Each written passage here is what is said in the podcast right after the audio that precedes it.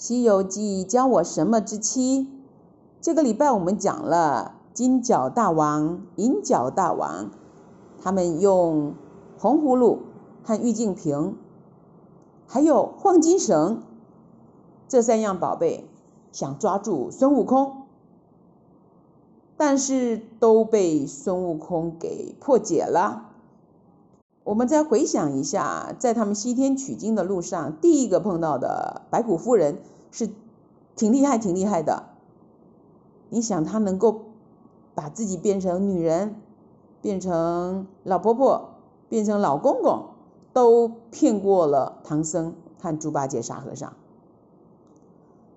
第二次又讲到了孙悟空被唐僧给赶回花果山之后啊，自己一个人。乱走乱走，走到一个宝塔，走进去啊，在一个石床上看到一个妖怪。这个妖怪呢，就没有白骨夫人那么厉害了。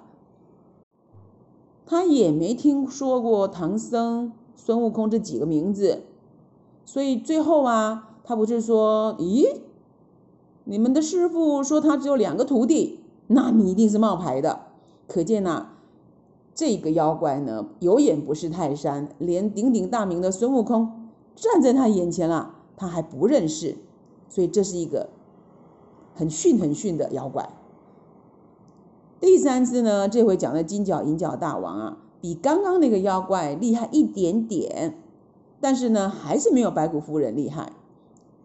你看他们手上有宝贝，偏偏呢，这个宝贝还使不上，被孙悟空啊反而骗回去了。好了，我们接着往下说啊。这个金角大王不是说，我早听说了，吃了唐僧肉，唐僧肉啊能长生不老。后面那句哦，我没去找他，他倒自己来了。好，这句话我们来练习说说。那个倒是倒退走的倒，就是相反的意思。那我们也来学学他啊。我没去找他，他倒自己来了。我没去找他，他反而自己来了。再来哦，老师没骂他，他倒哭起来了。好，意思是什么呢？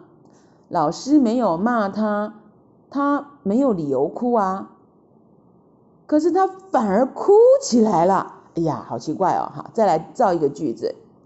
我帮助他，他不但没感谢我。反倒咬我一口，啊，意思是什么呢？你帮助他，他感谢你才对呀。哎，他没有感谢你，反而咬你一口。好，这就用道。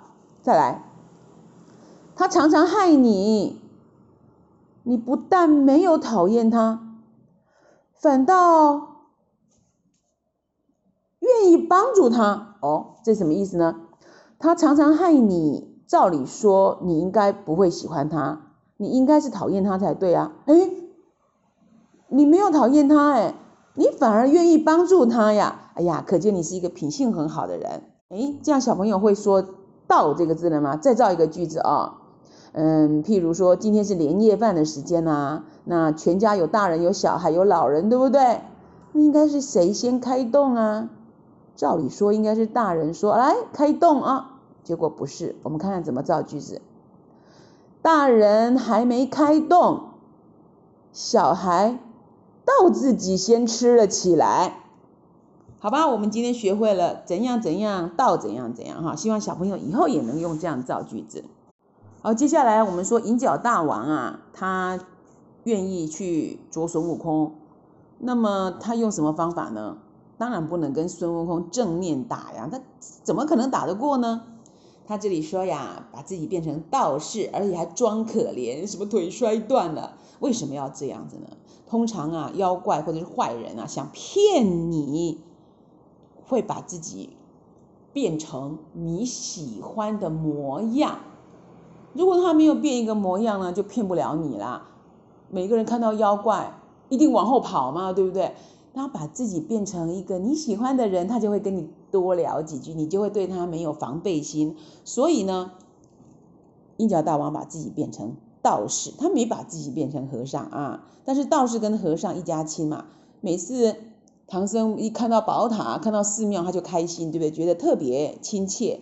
所以呢，银角大王看中了唐僧的这个弱点，就把自己变成道士，这样一定能够跟他聊上话，而且还能让他同情呢。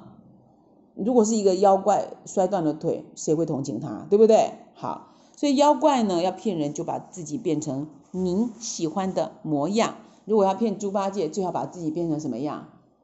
变成女人，漂亮的女人，变成手上有好多吃的东西。因为猪八戒最喜欢这两样东西。那孙悟空呢，要抓妖怪的时候啊，也学会这招了。后来他不是把三座大山的土都抖掉了吗？正想要去救师傅跟师弟，看到前面的那两个小妖啊，孙悟空并没有正面跟他打架，反而啊也变成道士。去跟这两个小妖怪聊天，聊着聊着呢，就知道他们的秘密了。他们的秘密就是说，要用手上的两个宝贝来抓孙悟空。而这宝贝怎么用呢？他就讲得清清楚楚了，孙悟空就能够很轻松的应付这两个妖怪。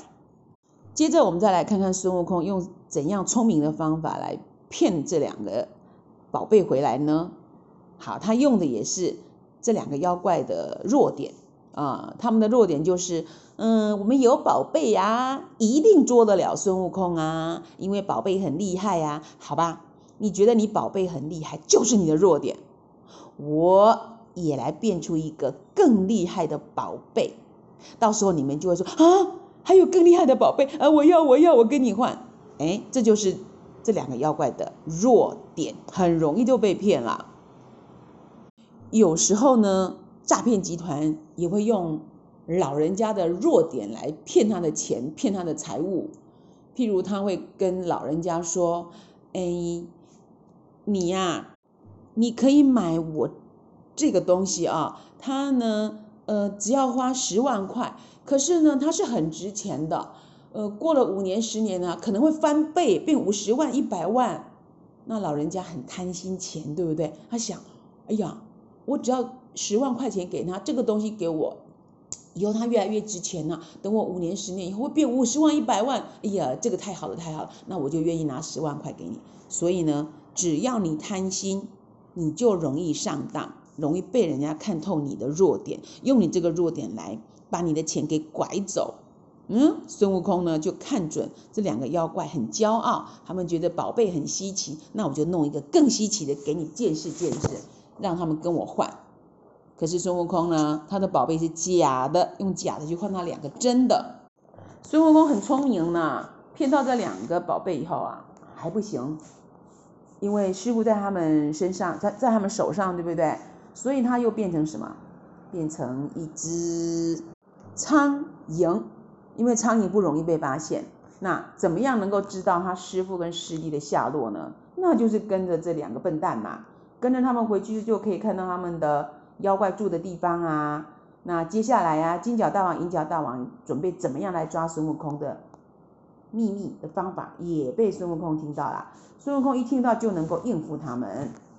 怎么应付呢？也是把自己变成小妖怪，跟着他们去找妖怪奶奶，去接妖怪奶奶，再趁机会把妖怪奶奶跟所有的妖怪给打死，再把自己变成妖怪奶奶。来干什么呢？来找金角银角大王。这时候这两个大王就要叫他叫妈了。当然了，变成妖怪奶奶了，同时也把他的黄金绳这个宝贝给偷到手。后来呢，因为他不会使用黄金绳，也不知道松箍咒跟紧呃松绳咒跟紧绳咒的事情，所以被那个银角大王反而给卡住脖子了。还带回莲花洞绑起来，对不对？那这样孙悟空死定了吗？没有，他还有别的法，呃，别的法术，他能怎样把任何东西，呃，呃，把他的毫毛变成一一把那个钢刀，把怎么样，把那个金色的圈圈给戳成两段，这样就不会被卡在里边了。后来呀，越来越厉害了，他又把自己变成。空悟孙又变成悟空孙，但其实都是他自己，他在胡说八道的。可是这两个妖怪啊，笨笨的都给他蒙过去了。在这当中啊，孙悟空也不小心啊，被那个银角大王啊给吸到葫芦里面去。那怎么办呢？也没死，他有他的方法。用什么方法呢？因为妖怪们觉得他的红炉红葫芦很厉害，任何东西被吸进去啊，就会变成水。所以他就看准妖怪这个骄傲的心态。他就怎么办？把自己变成小飞虫，然后呢，跑到那个瓶口那边，故意的大叫说：“我可怜呐，我的腿都变化成水了，我的腰也变化成水了。”这样子呢，妖怪就会觉得哈哈哈哈，成功了，成功了，成功了！我现在把水给倒掉，结果倒的不是不是他化成的水，而是他尿的尿。这样子啊，前前后后，孙悟空把自己变成道士。变成小妖怪，变成小飞虫，呃，小苍蝇，呃，什么，还变成妖怪奶奶，也变了好几回。再来啊，我想问问小朋友啊，你们觉得为什么，呃，唐僧呢叫孙悟空啊，一定要去背那个妖怪吗？妖怪不是把自己变成可怜的腿被摔断的道士吗？那一孙悟空明明知道他哪是可怜的道士，他就是妖怪。要是照第一次那样看到白骨夫人变成什么爷爷奶奶、爷爷来跟婆婆，还有什么小什么女人啊，他一定是直接打下去，对不对？然后这次没有打，他乖乖听师傅的话，嗯，你叫我背我就背，为什么？因为他学乖了啊，就是师傅呢没办法看清楚他是不是妖怪，那孙悟空直接打下去，一定会被师傅怪罪。他这回啊。就干脆我先听你的，等到呢适当的时候呢，我才把妖怪给打死。后来啊，孙悟空呢不是到妖怪的洞里面吗？看到唐僧还有两个师弟被吊在屋顶上吗？吊在大厅下吗？这个时候他故意怎么说？说我我不要吃，我不吃唐僧肉，我觉得猪八戒的耳朵好吃，我先先吃猪八戒的肉吧。猪八戒的耳朵好吃，割下来炒给我下酒吧。他这是在逗猪八戒，对不对？所以呢，其实猪八戒呢害了孙悟空好几次，但是孙悟空呢，嗯，并没有打他，也没揍他，他顶多就说你这个呆子，再不然就是给他开开玩笑，让他紧张一下，让他害怕一下。后来呀，孙悟空不是被银角大王啊用那个黄金绳给拴拴住了。然后呢，带到他的妖怪洞里面去，也被绑起来了吗？那这个时候呢，猪八戒啊，怎么说他的？他说：“呵呵呵，哥哥，你这回还想吃我耳朵吗？你吃不成了吗？”这个是猪八戒在笑孙悟空啊。但孙悟空没没那么逊，对吧？他被绑起来，能不能把他自己脱身啊？当然有办法啊。他把金箍棒变成一个一把钢戳，把那个金圈戳成两段，就能够脱身了。好了，那你们说说金角大王聪明还是银角大王聪明？谁比较聪明，谁比较笨？谁的本事大，谁的本事小？嗯，看起来是金角大王笨，对不对？他最后不是逃回妖怪奶奶住的地方吗？结果孙悟空在洞口叫他一声金角大王，他竟然喊哟，他以为是小妖怪叫他，太不小心啦。所以我觉得金角大王比较笨。最后，最后，最后。我们说这个这段故事啊，是观世音菩萨让太上老君手下的两个童子、两个徒弟变成妖怪来考验孙悟空。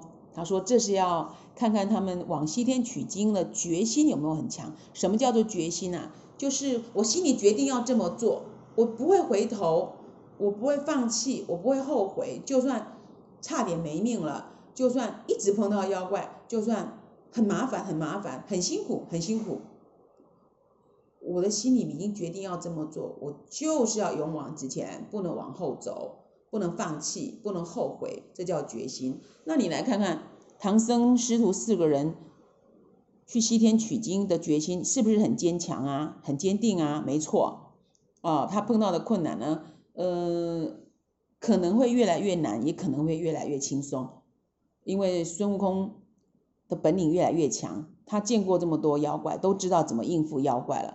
而且呢，以前都靠打的，以后呢就靠自己变来变去啊。妖怪想骗他，他也可以骗妖怪。好，这个礼拜的故事就说到这边啦。下个礼拜啊，他们碰到的难题更大、更大、更大了哈。